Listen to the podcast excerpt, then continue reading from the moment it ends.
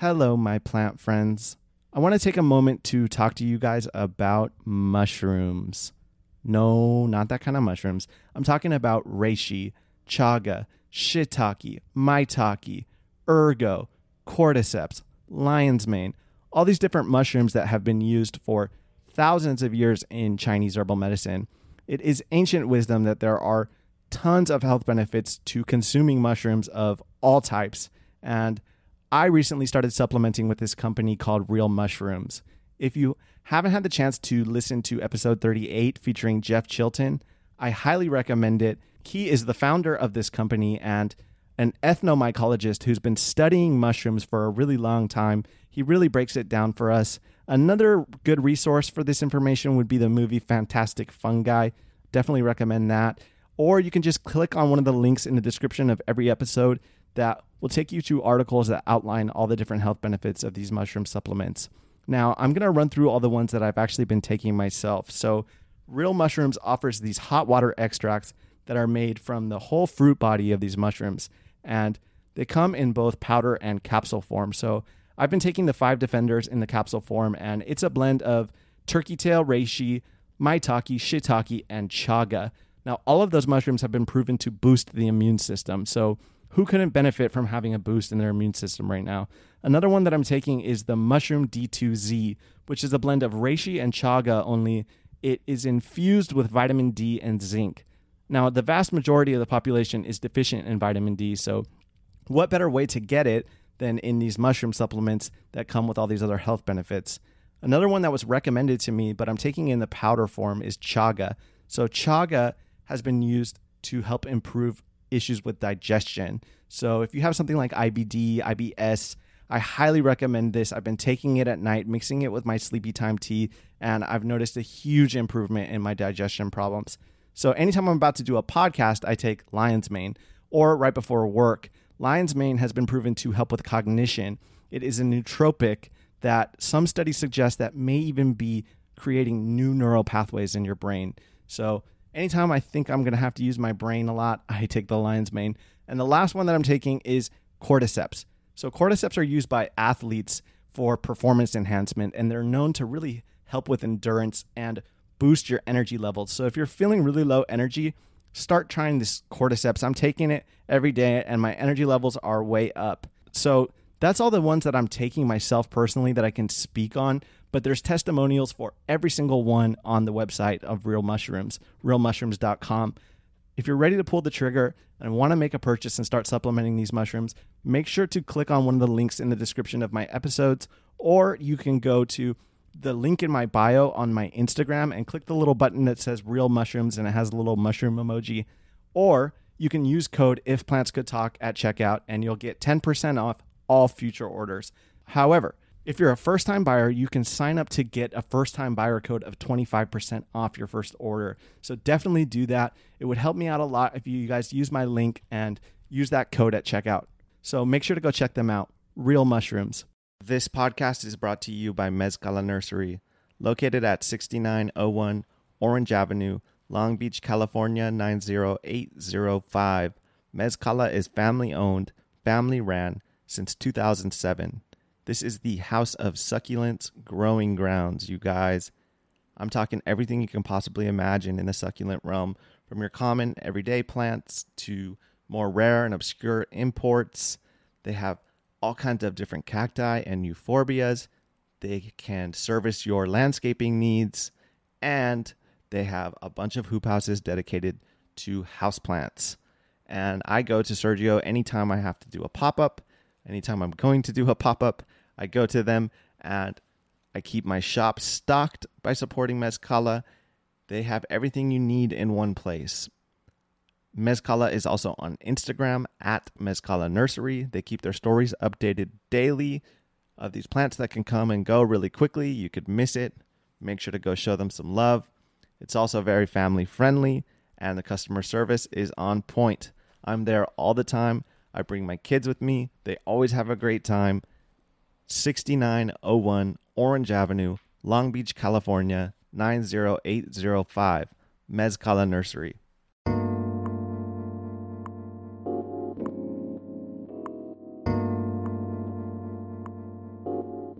Welcome back, everyone, to If Plants Could Talk.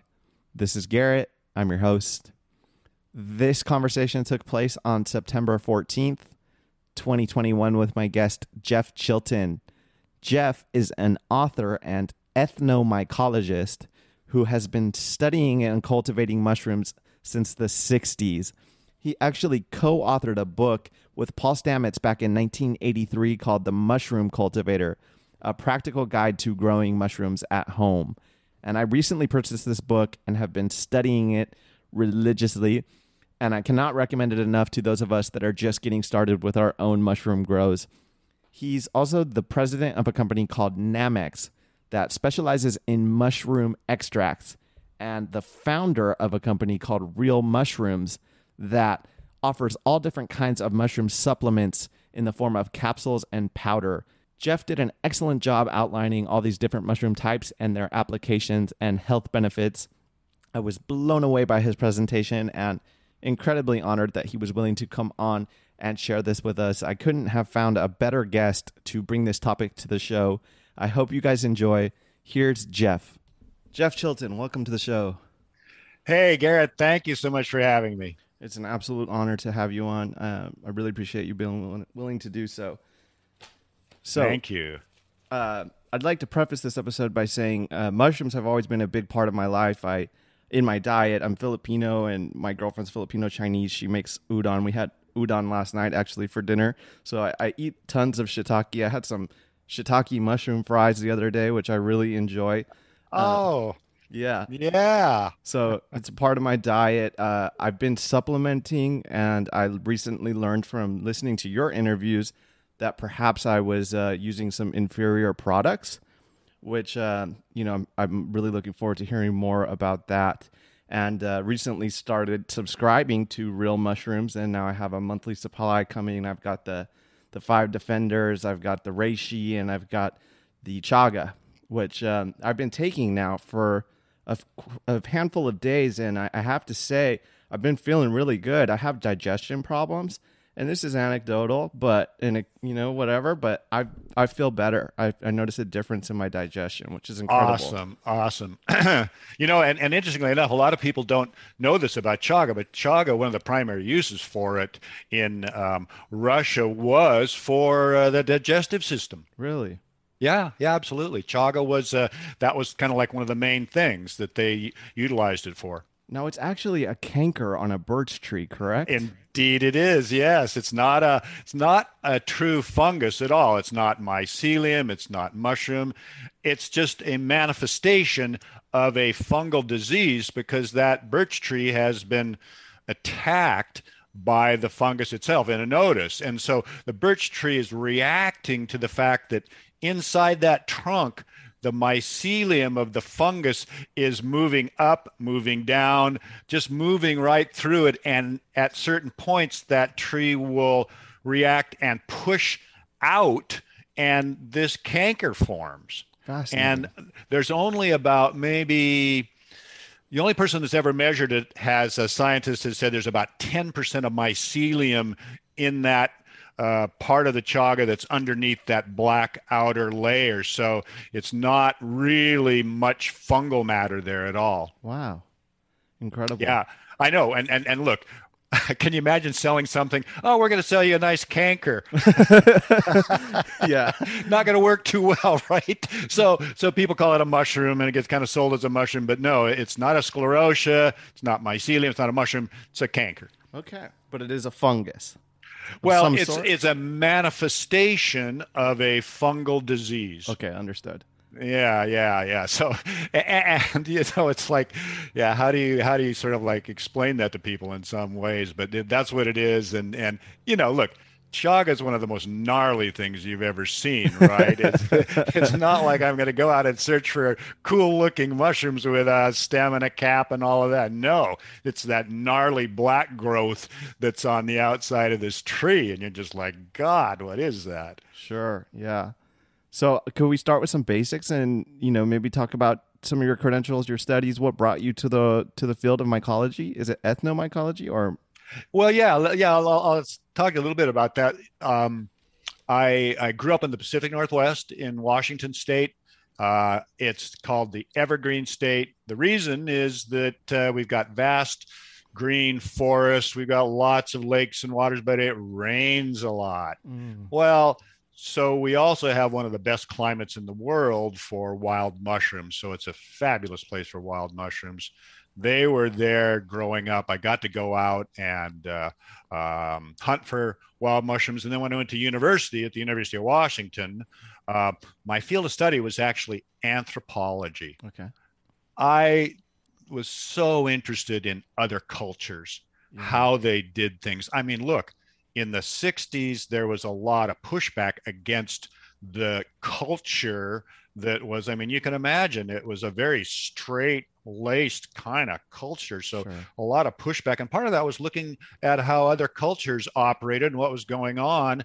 And I also took courses in mycology, and that led me right into the use of mushrooms in shamanic purposes, like down in Mexico. And also the fact that information was coming out about the use of mushrooms in prehistory, back in the Middle East, back in India, and all these other places. And so it's just like, God, that is so interesting. So I put those together, and that's ethnomycology, which is essentially the study of mushrooms for food, for medicine, and in shamanic purposes.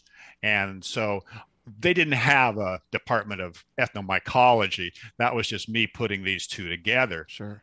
And then once I left university in 1971, I went to Mexico, and I was down there for a year and a half. I lived in Mexico for a year and a half. And part of that was on the mushroom trail. Mm. So I was down in Mexico, back up in the mountains, finding and talking to people about mushrooms, taking mushrooms, of course. And that was kind of like the way that I kind of terminated my studies, so to speak. And then when I got back to the US, it's like, who's got a job for somebody with a degree in anthropology? Sure.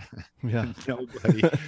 So I thought, man, I would love to learn how to grow mushrooms. That would be so interesting and cool. Yeah. So I went to the only mushroom farm in Washington State, in Olympia, Washington, got a job. I was there for the next 10 years, literally living with mushrooms. It was amazing. Beautiful. So what originally drew you to that? Was it seeing them in habitat when you were younger? Well, you know what? That's interesting because, you know, there's a couple of things I would say, one of which was I went to high school in Phoenix, Arizona. Okay. And so left the Pacific Northwest in 1960. Down here, I'm in Arizona in a desert, right? Uh-huh. There's no mushrooms in Arizona. But I have friends while I'm down there, while I'm like between junior and senior year. They go down to Mexico City to what's called the University of the Americas, which is a really cool summer school that they do. Mm-hmm. And my best friend comes back, and I'm so jealous. I want to go down so bad, but I can't. Instead, I'm working for the summer. He's down there. He comes back. He says, oh, man, it was amazing. And while I was there, actually, I took these mushrooms. Mm-hmm. I'm like, dude, what are you talking about? Tells me about this. And that was one of the things, too, that just stuck in my mind, because right at that point in time, 64, 65, small groups of us were starting to, you know, let's just say experiment with cannabis, and then going into university where all of a sudden you've got cannabis, you've got LSD, you've got all sorts of things going on. Sure. So that was a big spark for me. And that ultimately was like, led me into the whole thing of like, okay, how are they using these mushrooms? And there's people writing books about it, and all of a sudden this information was coming out. Think about it for a second, especially with the psilocybe mushrooms, is for at least 500 years, the use of psilocybe mushrooms in Mexico, for example, or worldwide, was pretty much just nobody Nobody really knew about it at all. Sure. And then a man called Gordon Wasson goes down to Mexico with a French mycologist because they've heard about them being used back in the mountains by indigenous people, in this case, the Mazatecs and Zapotecs down in Oaxaca. And for 5 years during the rainy season, they go down, they collect all of these psilocybe mushrooms, they catalog them, and they actually take part in a couple of the ritual and ceremonies. Great. The veladas, they call them. Write about it and produce a lot of information about it, which all of a sudden, my God, they tell the world, hey, this is still going on. And so you're like, okay, yeah, 500 years there, but much longer than that ultimately. Thousands of years, let's just say from AD 100 forward, all of that is being now kind of censored in a way. Sure. So that information of psychoactive mushroom use, it's nowhere. We don't learn about it or anything until all of a sudden in the 50s and 60s, it emerges and people are just like, oh, wow, this is unbelievable. And you mean that these things are being used in not just religion, but in healing. And that's what they're using them for down in Mexico, is the curanderas are using it for healing. Sure. They're using it in ceremonies. And the interesting part about that is they actually have the patient taking the mushrooms as well as the curandera. Sure. And then she's trying to divine, what is it?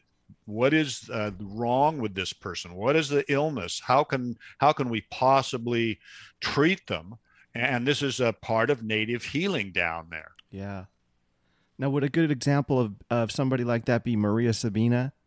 Well, yes, exactly. She's the most famous one. I mean, Maria Sabina in Huautla down there, and that's who Gordon Wasson, one of his, in fact, his major contacts was Maria Sabina. Okay. And she now is essentially in Mexico. She is considered a saint. Sure. She is very famous. And what's really interesting is that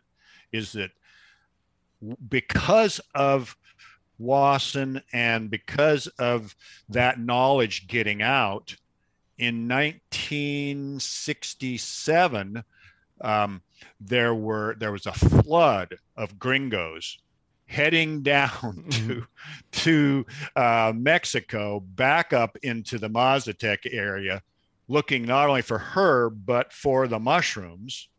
I even had lots of friends that were going down there at the time because they were going down to Mexico and they'd go up there during the rainy season and get mushrooms. So the Mexican government actually sealed off the whole area. And there's only a couple of roads going in there.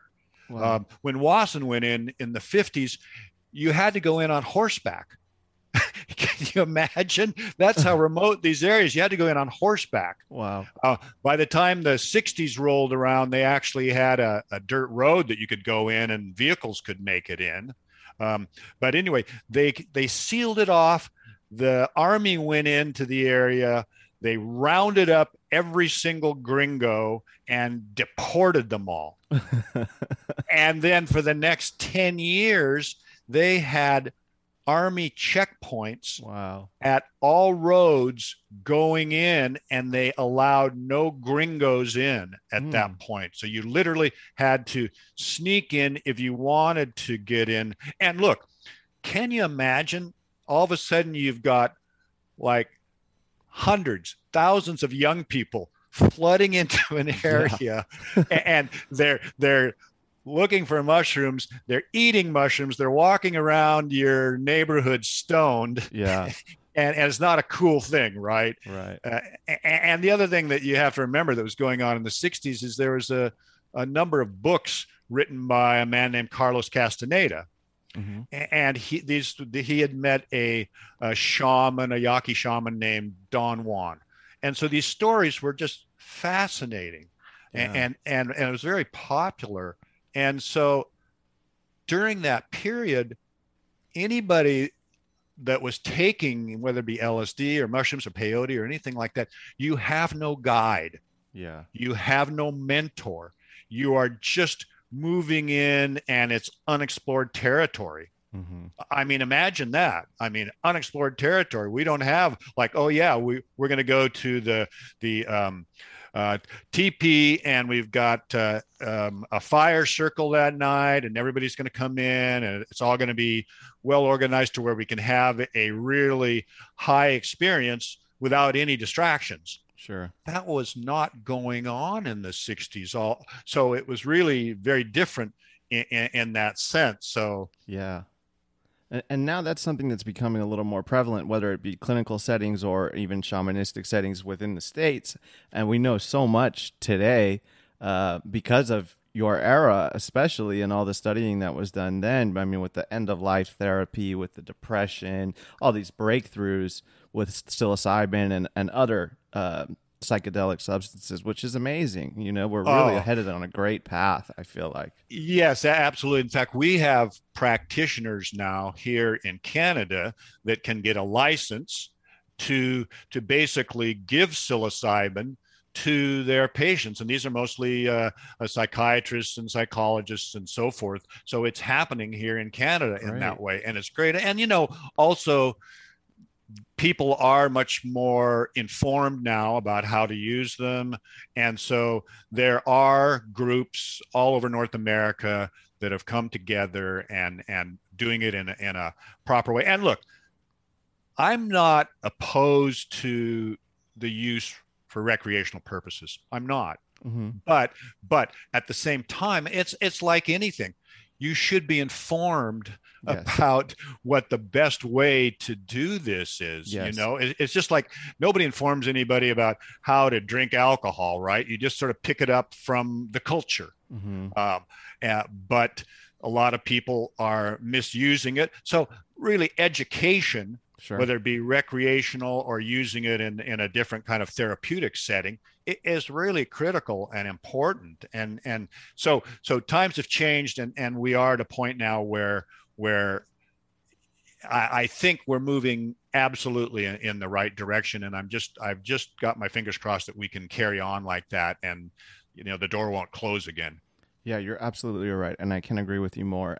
I wish there had been more education for somebody like me when I was growing up. And, you know, now that we're rounding this corner, I find more and more people becoming interested, not only in the psychedelic mushrooms, but in these other mushrooms and these other psychedelic compounds. I mean, I myself participated in MAPS. I'm sure you're familiar with Rick Doblin.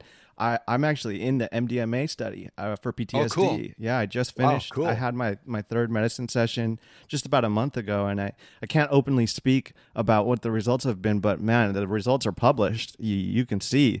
Awesome. Yeah, so I feel very blessed to have been able to participate in that, and I'm really looking forward to seeing what's going to become of this with the clinics, and, you know, and an opportunity like this is a great way for regular day-to-day people to hear about it from a perspective of like yours, you know, a scientific perspective even, where it's not so taboo, you know? Oh, I know. And I was telling you earlier how, look, during the 60s and beyond, it was all illegal, and it was made illegal. Cannabis was already illegal.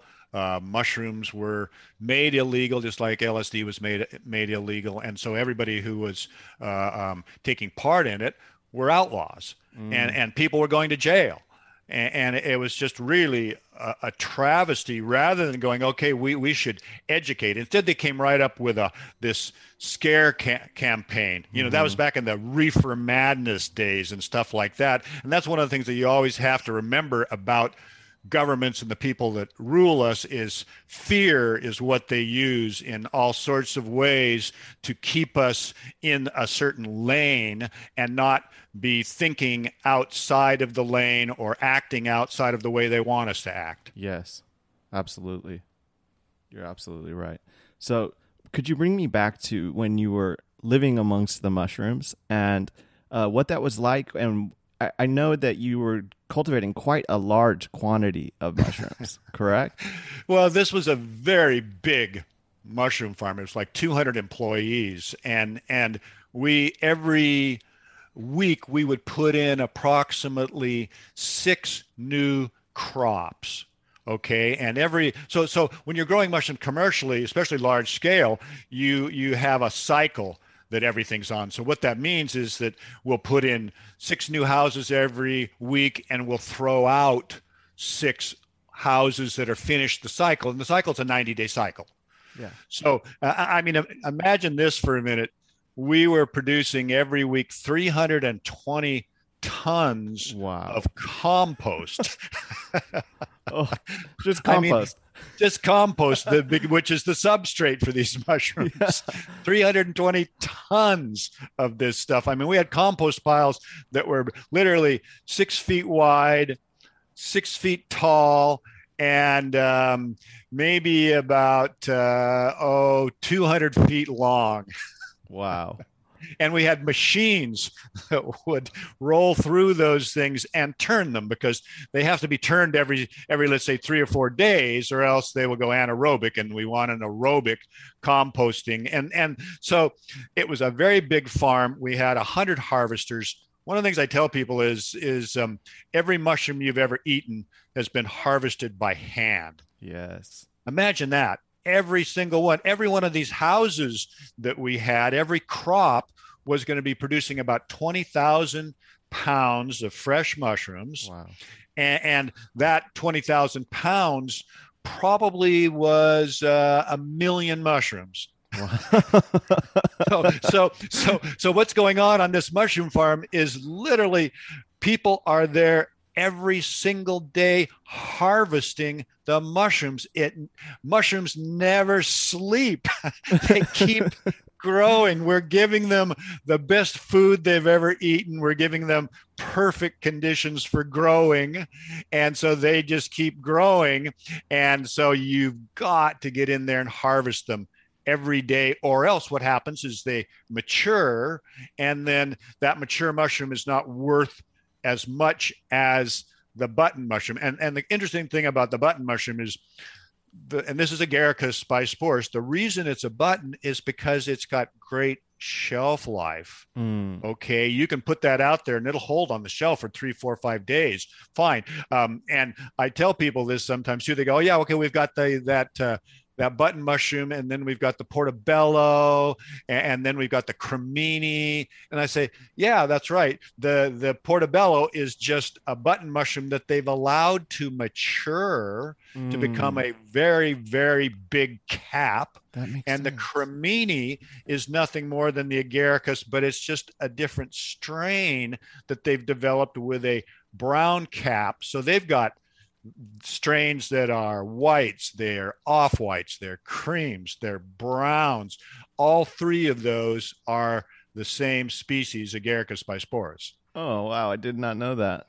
Yeah. But again, especially with those portobellos, they've just allowed them, they basically, like if you've got a mushroom bed and you have, let's just say 1,000 small little initial startings, if you allow them all to grow up, they'll all grow up to be a certain size. But if you cut that back to only 100, you'll get now, instead of 1,000 of, let's say, normal size, you'll get 100 that are bigger, because all of a sudden these 100 mushrooms have that much more food. And then you allow them to mature, and they grow up, and they turn out to be these platters. I mean, those portobellos are huge. Yes. Cool. So now you were studying shiitake and other species as well at that time too, correct? Oh man, I was so lucky. We had a Japanese scientist there, Dr. Urayama, and he was our research and development head. And he was growing shiitake, he was growing oyster, and he was growing enoki mushrooms. And I was able to be a part of that. At this point in time there, I'm like the production manager. Mm-hmm. And so I'm feeding him, people to work on his project and things like that. And so I'm watching all of this happen. And I'm just like, oh my God, I'm learning how to grow other species of mushrooms. I was totally stoked on it. And not only that, think about it for a minute. Shiitake to me is the #1 edible mushroom. Yes. I love shiitake. I was eating fresh shiitake mushrooms in the 1970s. Nobody else in North America had access to fresh shiitake. And there it was on this farm that I'm working on. I've got fresh shiitake, and I'm just like, man, how lucky. And seeing how they're growing. So part of being there was just diving in as deeply as possible to how to grow all different species of mushrooms. Yeah. And so that ultimately led to writing the book, The Mushroom Cultivator, which I have here. Yeah, which was published in 1983. Can you imagine? And it still sells 5,000 copies today. Wow. It's incredible. Yeah, I know. And that book gives instructions for people at home to do small crops of different edibles. We even have information in there to grow psilocybes as well. Yes. So a great book that kind of, you know, the thing about that book is, like, up to that point, people at home didn't know a lot about small crops of mushrooms. People growing psilocybes were growing them in mason jars and small things, and you know, would be growing in all sorts of weird ways. And that book really kind of opened it up and showed people how to grow them in a much more, let's just say, professional way, or in a way that professional cultivators Sure. would do it, rather than, you know, these other methods, which they worked, but not really all that well. Yeah. Jeff, I have to say it's incredibly detailed. I mean, even down to potential problems that you can run into. There's photographs of every different kind of mycelium and from every stage of life. I've learned so much just from reading it, honestly. I mean, I had no idea that mushrooms broke off from algae. And it makes sense, because I take an algae beta-glucan capsule, and you get beta-glucans from mushrooms as well, yes, correct? Yes, indeed. That's right, yes. Fascinating stuff, man. Yeah. Well, I mean, that was, you know, it was fun writing that book, and we were growing all sorts of different mushrooms and using different substrates, and you know, my 10 years of experience basically at the commercial mushroom farm was very important in making that happen. So it was a fun book to write, and you know, it's funny because I just looked at it. Yesterday and the day before. I don't look at it very often, right? But I look at it, oh yeah, let me just take a look. I went, oh man, really? Oh wow, this looks pretty good. Still holds up. Yeah. It's a great book for somebody wanting to just get into small scale cultivation. And look, it's commercially, when you're looking at growing mushrooms for food, it's not an easy proposition. Lots of small farms out there, and look, anybody who's doing it on a small scale is making about $250 an hour. You have to get up to a certain level Sure. before you can actually make any money. Because look, like I was telling you, mushrooms don't sleep. Yeah. You not only that, when you're taking your product, your fresh mushrooms out to the market, they're like, okay, dude, that's great. Thank you very much, and I'll see you next week, right? You got a huge demand.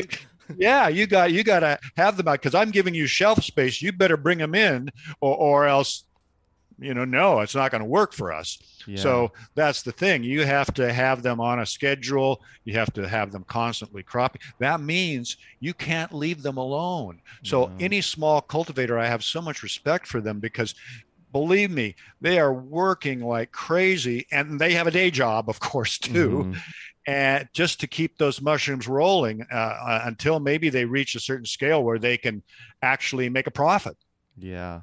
Now, it even outlines how to build your own room, whether that be in a closet or in a pantry, which is really helpful.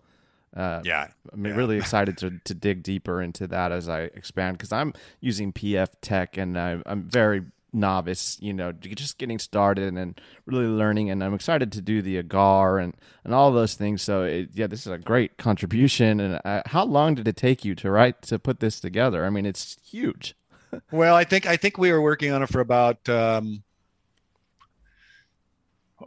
2 years for sure of work to put it all together, and you know, get the photos, and then you know, get it off to production and all that. I mean, that book, actually, it was interesting because that's 1981, 82. And we actually had a computer then. A word processor.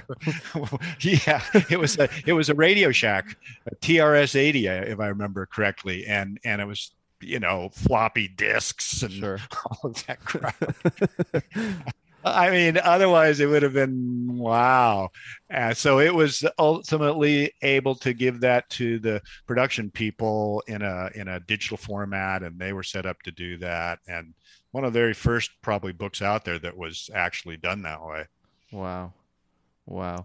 So can you tell me about some of these, what brought you to the supplement realm, and maybe some of the health benefits around some of these supplements?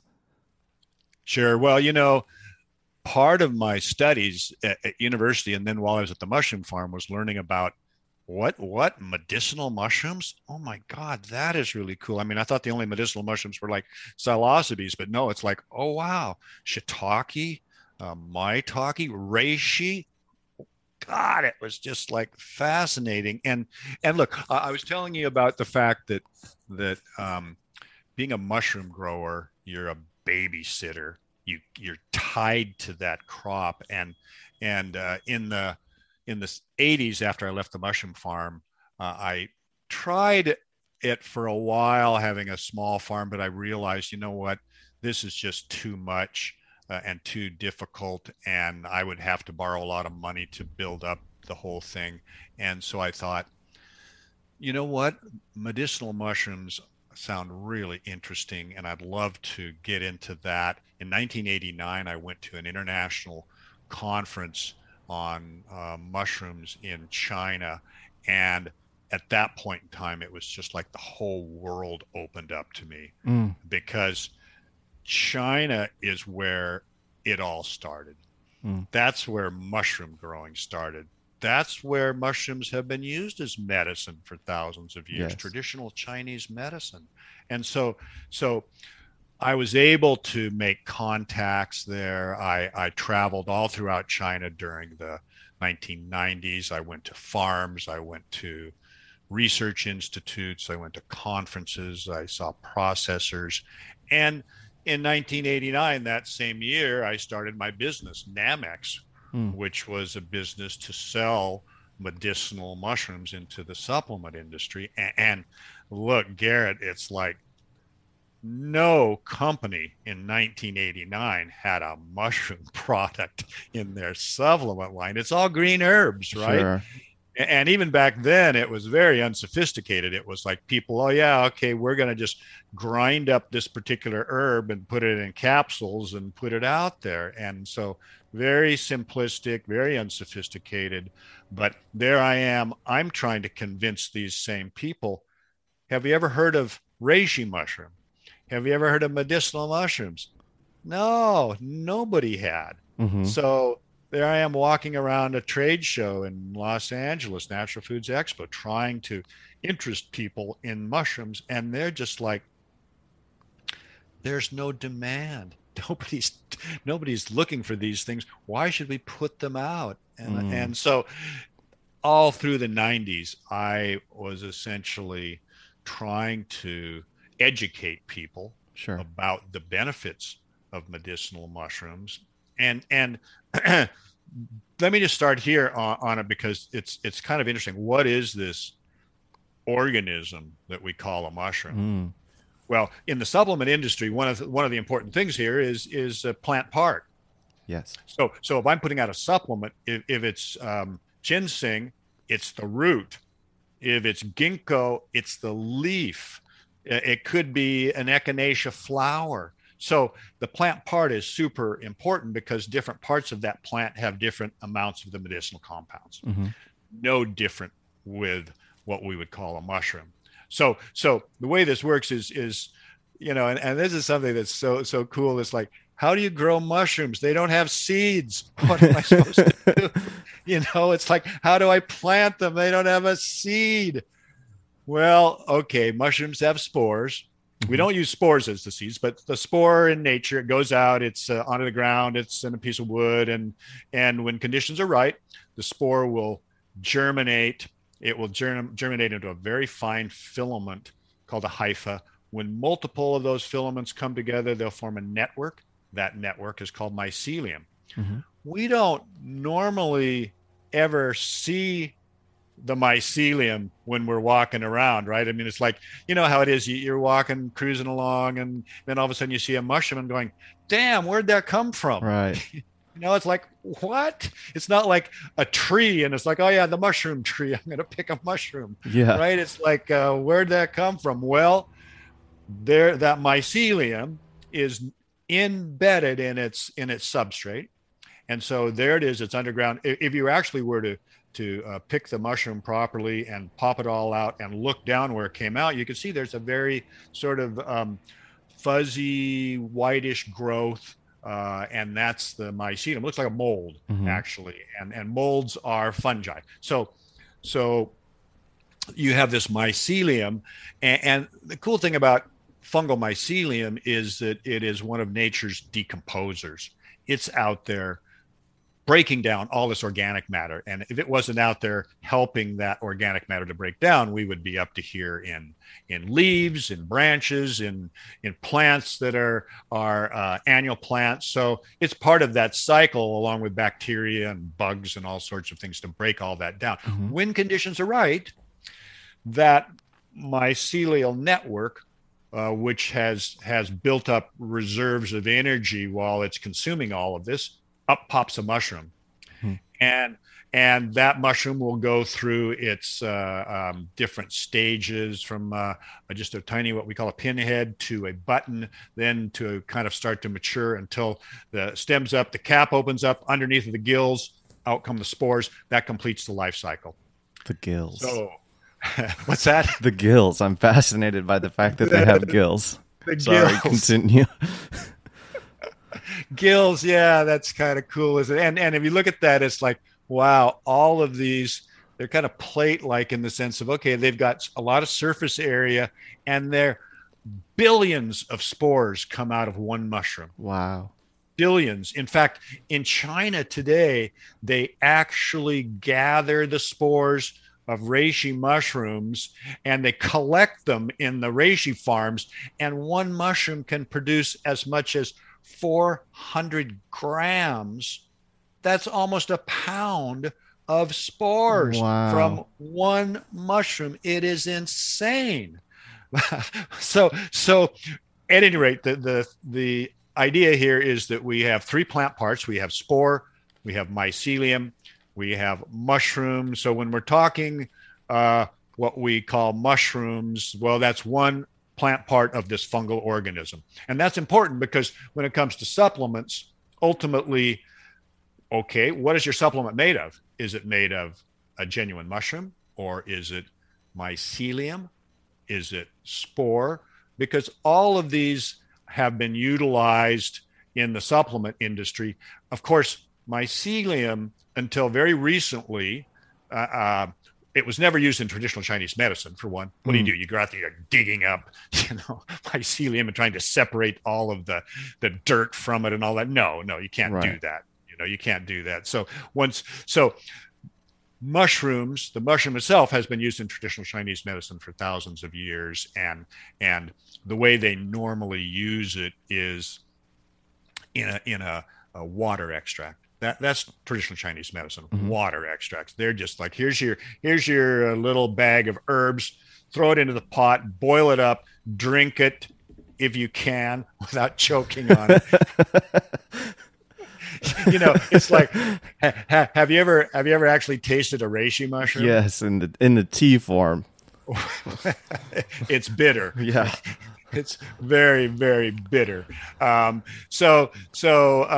any rate, that's what we will do, is we will actually produce extracts mm-hmm. of the mushrooms that we grow, and we just grow the mushroom. But again, the way that process works is, earlier I said, well, what do you use as your seed for mushrooms? Well, interestingly enough, what's used for seed is live mycelium.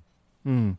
Yeah, it's really cool. They use live mycelium, but the way they do that is they will sterilize something, and that could be grain, or it could be sawdust, but they sterilize something that acts as a carrier for that mycelium. So that, just think about it, you've got a gallon jar of sterilized grain covered with mycelium.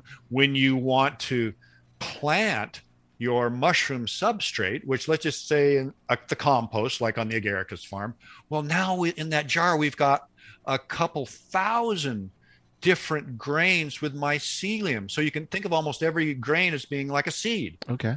So we can mix up all of that compost with all of these grains. And then when we put that bed in for incubation, each one of those grains, the mycelium grows off of it. They all come together and they colonize that substrate. So that's what we would call mushroom spawn. Mm-hmm.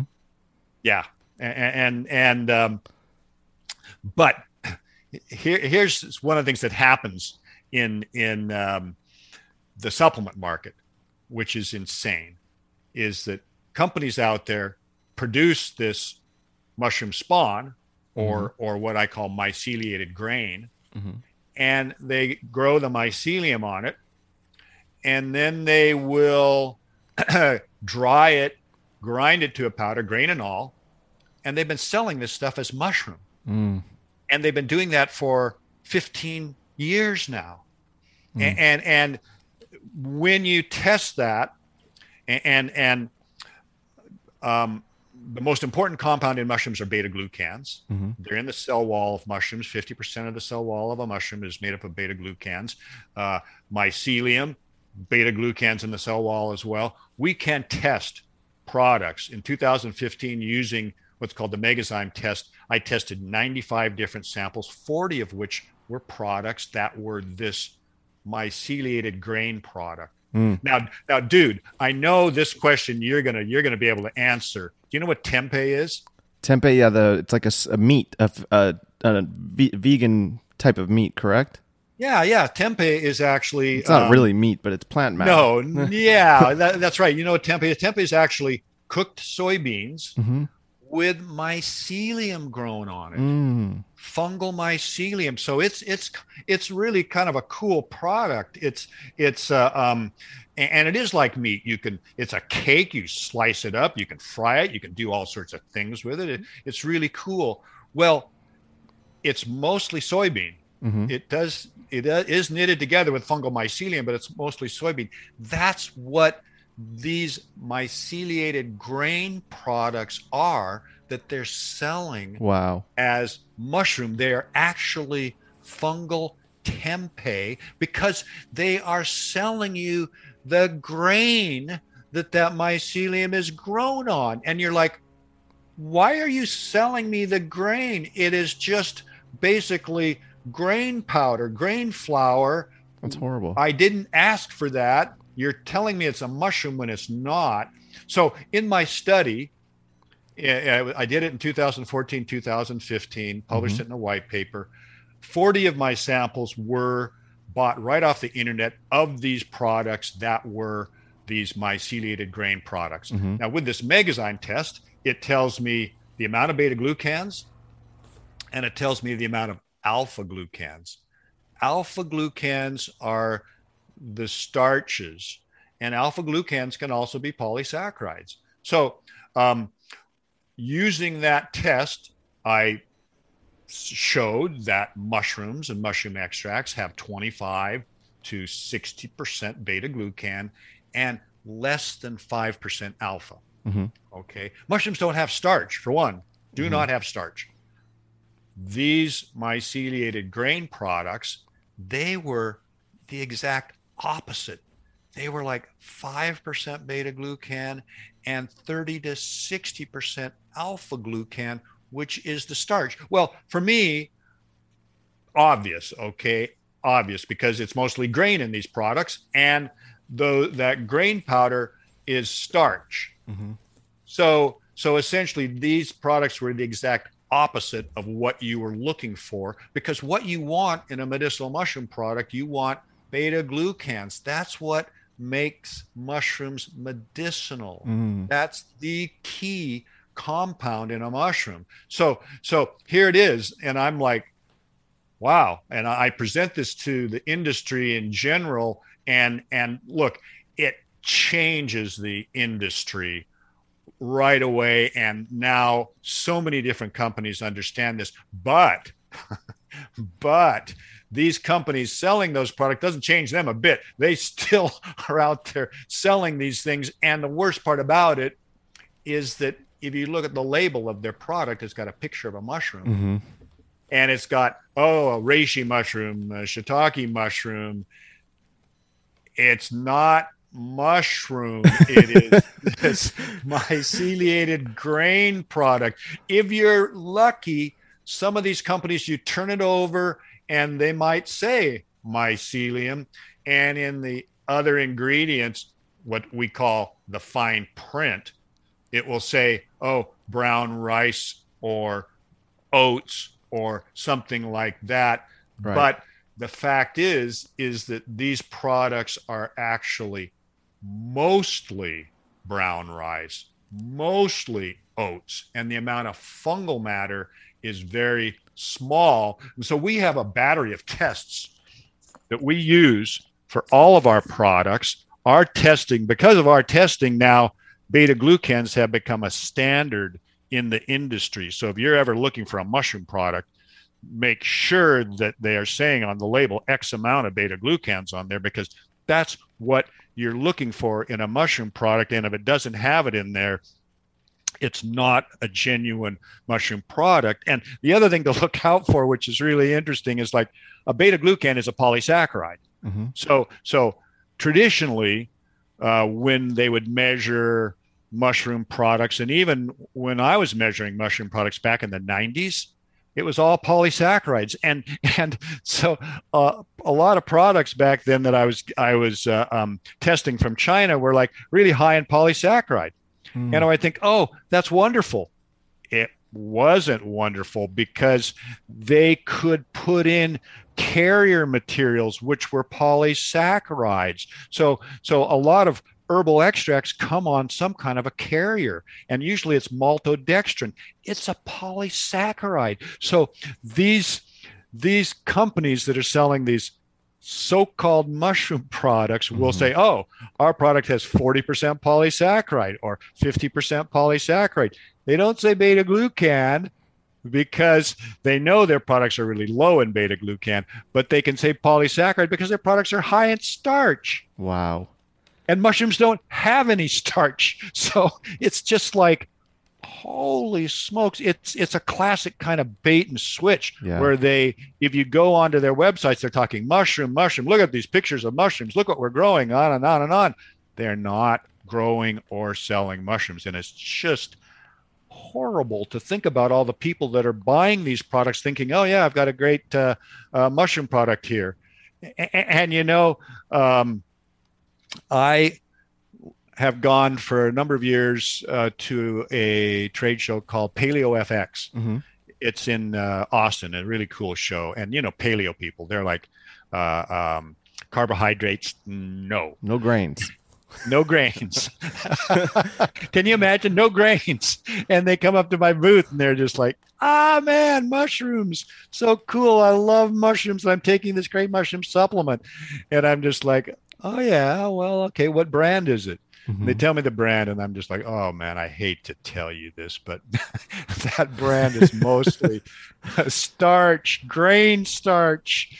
And they're just like shocked. And I feel so sorry for them because there's so many people out there that have been fooled by this. Yes. I'm one of them. So not only is it not even actual a mushroom, it's mycelium, but it's also diluted mycelium. Exactly. Because, the thing about it is that they say, these same companies say, mycelium is so great. There's all sorts of tests out there and research on there showing mycelium has medicinal properties. I'm going like, yeah, you're absolutely right. Pure mycelium. Sure. You're not selling mycelium. You're actually selling grain powder with some mycelium in there. So all that research has nothing to do with the product you're selling. Now, how much harder is it just to extract the mycelium itself as opposed to including the grain? I mean, so they're just grinding it. It's to save time. really. It's well, no, actually, if you're growing out that mycelium on the grain, separating it out is next to impossible. Impossible. Okay. Yeah. And not only that, here's the thing is that when you actually look at that, you can readily see that it's maybe 10% mycelium and the rest is grain. Now here's the thing. In China, they grow mycelium, pure mycelium in liquid culture in huge tanks. You can do that. You can grow pure mycelium. So they do that in China, and they grow hundreds of tons of pure mycelium every year. Okay. So you can do it, but that takes a lot of infrastructure. And whereas growing out mycelium on grain in a lab is cheap, it's easy, doesn't take that much of an investment. Not at all like if you're trying to set up something like a fermentation process with all these tanks and some way of heating the water and all the rest. I mean, it's a totally different and very expensive way to do it just to get set up. So no, that pure mycelium is still good, not nearly as good as the mushroom. The mushroom is really like it is a biofactory for interesting compounds. And you were talking a little earlier about what actually the benefits that we're looking for in functional mushrooms. Yeah. And you know, again, the very first benefit is going to be potentiation of the immune system. Mm. And man, who can't benefit from that? Especially right now. Especially right now. Yeah. Oh my God. And that's the thing that drives me over the wall, because it's like, why isn't anybody talking about prevention? Yes. Why isn't anybody talking about take vitamin D, everybody? Take a lot of vitamin D. If you're overweight, well, why don't you thin down because you're in danger here? There are so many things that you could be doing. And look, for me, functional mushrooms, the key there is prevention. That's what you're using them for. Mm. That's why, and that's how they've been used in China. They're basically preventive. It's almost like taking a vitamin in a way. Sure. You know, I tell people, for one, I say, don't expect to see benefits immediately. Some people are like, okay, yeah, they do feel stuff immediately. But I say, look, no, they're working in the background. You may not notice this until maybe a few months, maybe a year. And then you go, wow, I didn't get a cold this year, or I didn't get the flu, or I'm just not getting sick as much. Well, they're there. They're working in the background for you. And that's too where I'm also telling people, eat mushrooms, put mushrooms into your diet. Man, that is so important. I really feel like mushroom is the forgotten food and the missing dietary link. Mm. This is something where all of the studies that have been done out in Asia, where they take, let's say 30,000 people, and they give them like, okay, what's your diet consist of? And they go through all of that, and they come out and they go, God, the people that are eating mushrooms actually are living longer than the people who are not. And I totally believe in that. Mm. Totally believe in that. I mean, look, I'm 100 years old. What do you think?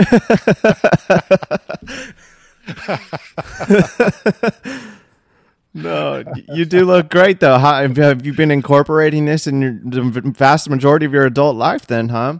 Oh, man, yes, absolutely. I mean, when I was at the Agaricus farm, I mean, a lot of people are like, oh, yeah, the button mushroom, blah, blah, blah.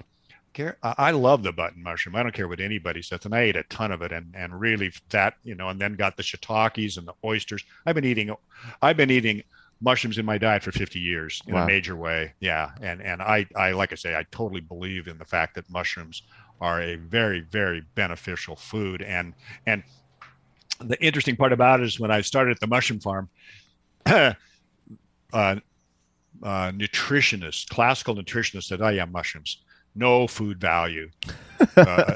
They taste good, but there's no food value. And it's like, why do you say that? No calories, no food value. No, that was totally wrong. We know now.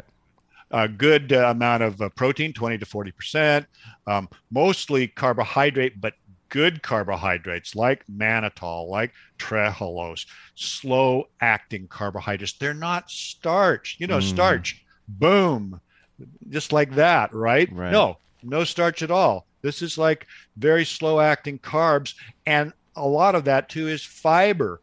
And so high in fiber, and the beta glucans are there in that fiber. So very good food, high quality food, vitamin B1, 2, and 3, phosphorus, potassium. I recommend everybody get them into your diet before you even think about supplementation.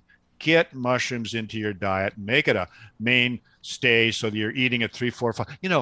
You know, Garrett, like I do, how versatile mushrooms are, right? Absolutely. They go with everything. Everything. There's nothing that you can't do with them. It's an amazing, amazing food. So, for me, step one, eat mushrooms. Step two, okay, you want to supplement. Okay, there's reishi. If there's one mushroom you want to supplement with, reishi. Absolutely. Okay. Because it's got these... reishi and turkey tail have the high right. Yeah. Got the real mushrooms, reishi, full fruit bodies here. That's not the real thing. Yeah. And so reishi and turkey tail actually have the highest levels of beta glucans in our testing. Mm-hmm. Amazing that's the case, because reishi is considered to be like one of the top mushrooms.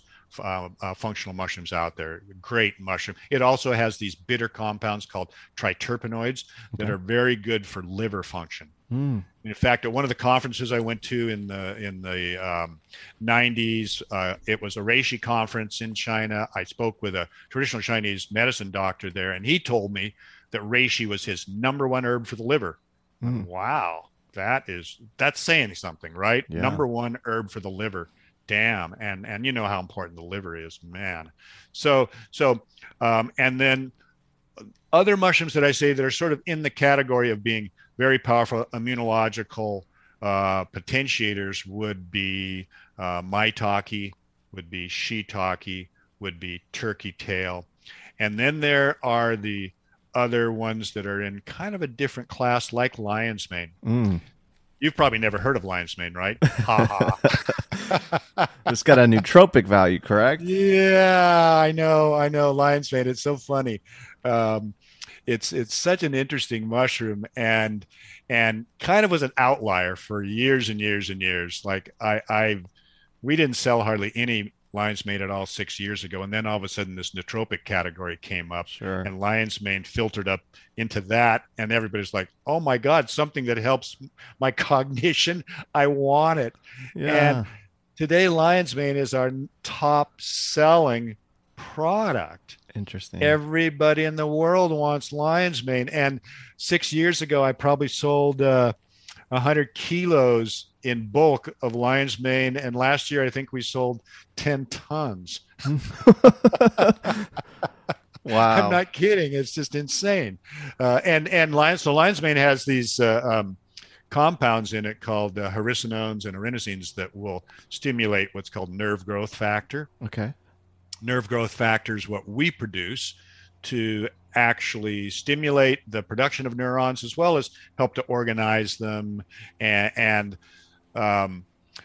so that particular benefit is something that, there's scientific clinical trials that have demonstrated that it has this kind of activity. And that's one of the things that's really missing for the herbal industry in general, are clinical trials, because everybody's like, unless there's a clinical trial, it's all anecdotal information.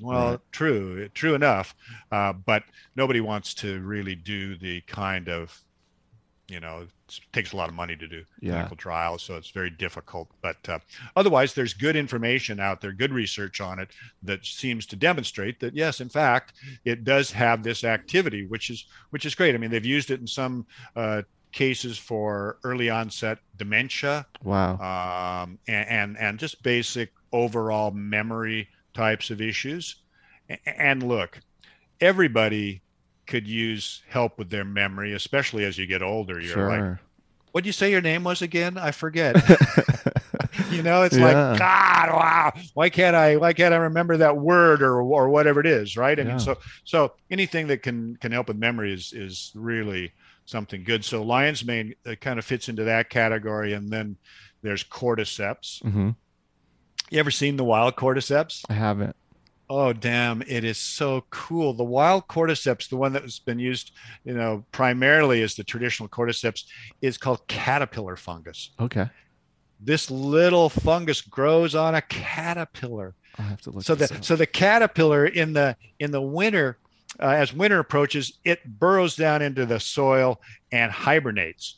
And while it's down there over the winter, spores of cordyceps that are there in the soil will germinate on it and consume the whole insides of this caterpillar. Oh my God.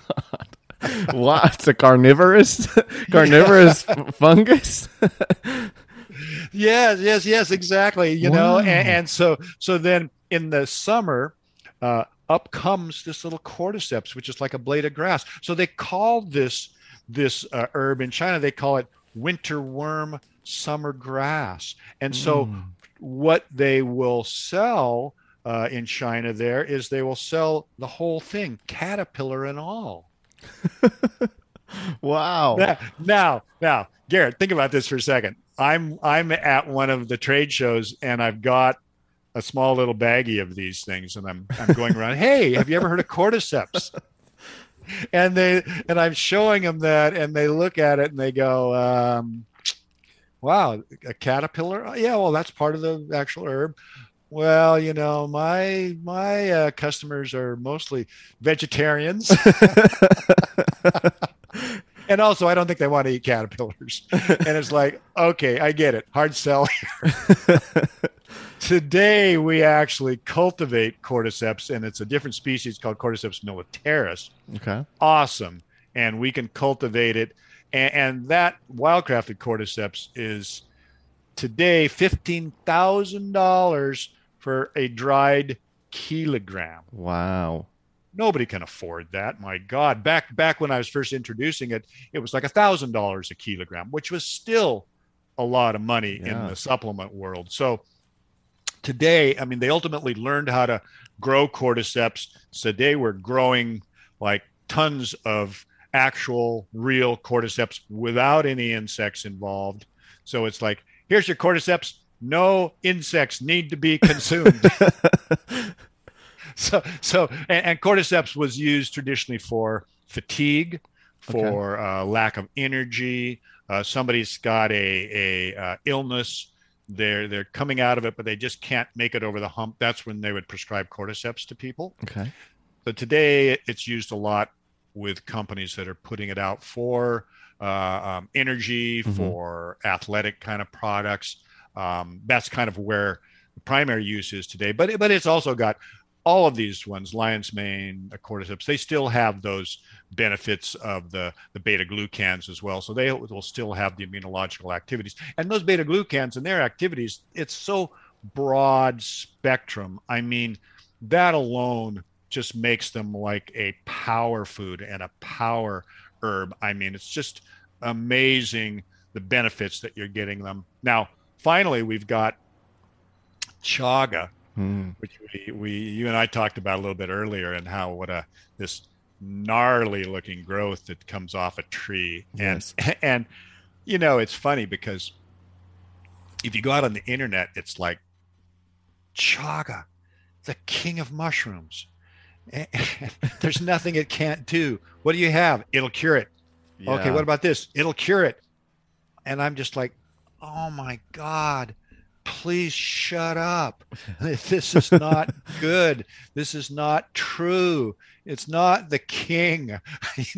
Maybe it's a prince. I don't know, but it's not the king of mushrooms, and it's not a panacea. Mm. You know how certain things get sold as panaceas. It does everything, and you're just like, huh, this sounds kind of like marketing speak. Turns into pseudoscience. Oh God, it's just horrible. Chaga is very good for people with stomach issues. Yes. They've used it traditionally as a folk remedy for cancers in Russia. I don't say that's something you should use it for necessarily, if that's what you've got, but certainly for stomach issues, I think, man, that's what you should try. Try chaga, see whether it helps you with IBD or Crohn's or something like that. Maybe chaga would work for you, but that's really where chaga fits in. And, you know, it's one of those things too, where I'm like, the king, well, let's see. In my career, I've met 4 different king of mushrooms out there. Literally in the 70s, there's a book written, Shiitake, King of Mushrooms. Wow.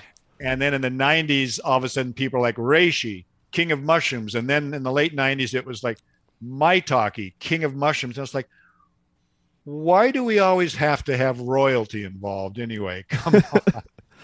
Wow. Yeah. Anyway, it's an interesting trip. Jeff, what I'm hearing and my takeaway is, like, for whole body, soul wellness, there's a vast different, an array of different kinds of mushrooms that you can incorporate to really achieve that whole wellness, with the psilocybin for the spirit, and, you know, the chaga, and all these, the lion's mane for the mind, and the cordyceps. It sounds like by incorporating all of these, you can really achieve whole wellness. Well, I think it's definitely a part of that for sure. And look, let's be clear here. Like, I believe that the foundation for our health is diet. Yes. You've got to have a good diet. You've got to stop shopping in the middle shelves of the supermarkets, right? It's just like, don't go in there. Unless, like me, you go in, you get a can of black olives or something, you know, or some salsa or something like that. But otherwise, look, processed foods, stay away from them. You have to be active. Yes. You have to exercise. I mean, there's so many parts of wellness out there, but diet is important, and having the right foods in your diet is super important.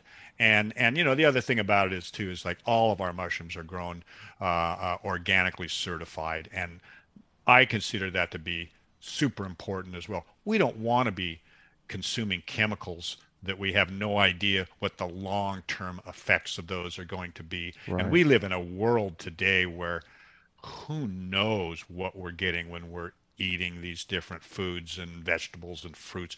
Who knows? I mean, it's just crazy. So we're certified organic. I totally believe in that. We have high-quality German certifiers that certify all of our mushrooms in China. They're grown way back in the mountains. In really interesting outback areas. I mean, to get to them is quite a trip to get back there. And the growers that I work with are just amazing people. I mean, God, you look at these Chinese farmers, a lot of them using methods and techniques that have been developed over thousands of years. And it is just fascinating to see that, how they're growing their rice and other vegetables and mushrooms. I mean, it's just amazing. And these are really people that are absolutely rooted in the soil. Yeah, I guess what I should have said is that they can be incorporated into the path of whole wellness, because you definitely have work to do for sure. Oh, yeah. Right? There's plenty of things that we need to do to get there. But I've been blown away by this conversation, Jeff. It's been incredibly educational. You are a very inspiring and an excellent speaker and presenter, man. I'm so incredibly grateful. Thank you so much. Oh, hey, you're very welcome. It's been my pleasure to be here with you. Yeah, this is going to be an episode that I'm going to listen back on and take notes. And you know, your book and your supplement company, I'm you know, subscribing now. I've got the 5 Defenders here. And now this is you and your son, correct? Yeah,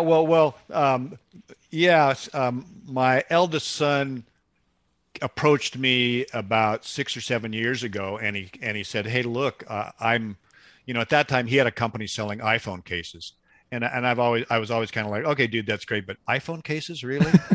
you and how many other people, right?" And you know, and he said, "You know, look, I'd love to come into Namex and work Namex, and what I would really like to do is create a retail line." And I just went, oh man, this is so wonderful. Come on in. And in 2014, he went to China with me for the first time, introduced him to everything that was going on over there. And then he and I started and we worked on getting this line of retail products up and going, but it's been his baby and he's really made it happen in a big way. And it's just so gratifying for me. And then my second son in 2018, who was a photographer and surf videographer, came to me and said, hey, you know, I'm kind of ready to leave that, and can I get in too? And I'm like, dude, you bet. So both of them work for me now, and it's just such a wonderful thing. I mean, it's just fantastic. What better of a bond than to pass on your way of living on to them? And you guys are doing a huge service to the world. So I'm very grateful that you exist and that you guys have taken this journey, and really look forward to seeing what becomes of it. As I've subscribed, I get these emails with once a week I get a text that gives me an interesting fact about mushrooms. You know, I get these very cool personalized emails and all these interesting facts, and it's been fascinating to me, you know. So this whole door has opened up for me, and I'm hoping that that's what we can do with this episode, is really get more people interested into this subject. Awesome. Yeah, because again, I really feel that mushrooms, like I say, they're the missing link. Yes. And that's what, you know, people in Asia have known about mushrooms and have had them in their diet for thousands of years. We're just catching up. So that's part of what's happening right now. You know, it's just like with the psilocybe mushrooms. We're just catching up. You know, in a way, I like to look at things and I say, hey, we're going back to the future. Right? Yeah. And a lot of this stuff was cutting edge at one time, even in your lifetime, and then got shut down. Yes, exactly. So we're catching up again. Absolutely, with the psilocybin in particular. Yes, indeed. Yeah. So it's very gratifying to me. And again, mushrooms have been a big part of my life, and I really, truly believe in their benefits. Yes. Now, where can people find contact, or are you on social media and your websites? Well, let's plug those in. Namex.com, NAMMEX.com, and that is the wholesale end of the business. And look, we've got lots of slideshows there that show how we grow our mushrooms, where other information. We've got a lot of educational information there. And also you can go to realmushrooms.com, and that's the retail side of the business. And there's also just a ton of great information there. So educationally, please come for that information, because it's really great. And realmushrooms.com has got all the social media, and they've got their Instagram and everything like that. And so yes, definitely come to the websites and check it out. Great. I will plug those in the description of the episode as well, and it'll be able to be found on Spotify, Apple, wherever it is people get their podcast. Thank you so much, Jeff. Garrett, it's really been a pleasure, and man, that's a interesting looking cactus back there. Oh yeah, we've got the Lophophora freesii here. That's one of my favorite. It's actually a less active version of the peyote cactus. It's not as active as the Williamsii, but in my opinion, it's the more beautiful variety, and it's got some pups coming out of it. And then this is like a Mammillaria. I've got a whole hoop house out in the yard full of cactus, and I got house plants, and then I've got my little mushroom grow too, where I'm experimenting. So awesome. It's cool, man. It's been a beautiful experience. Yeah, absolutely. Yes. All right, everybody, Jeff Chilton. If everyone could please like, review, and subscribe to the podcast and hit that share button, I would appreciate that. Have a great day. Bye.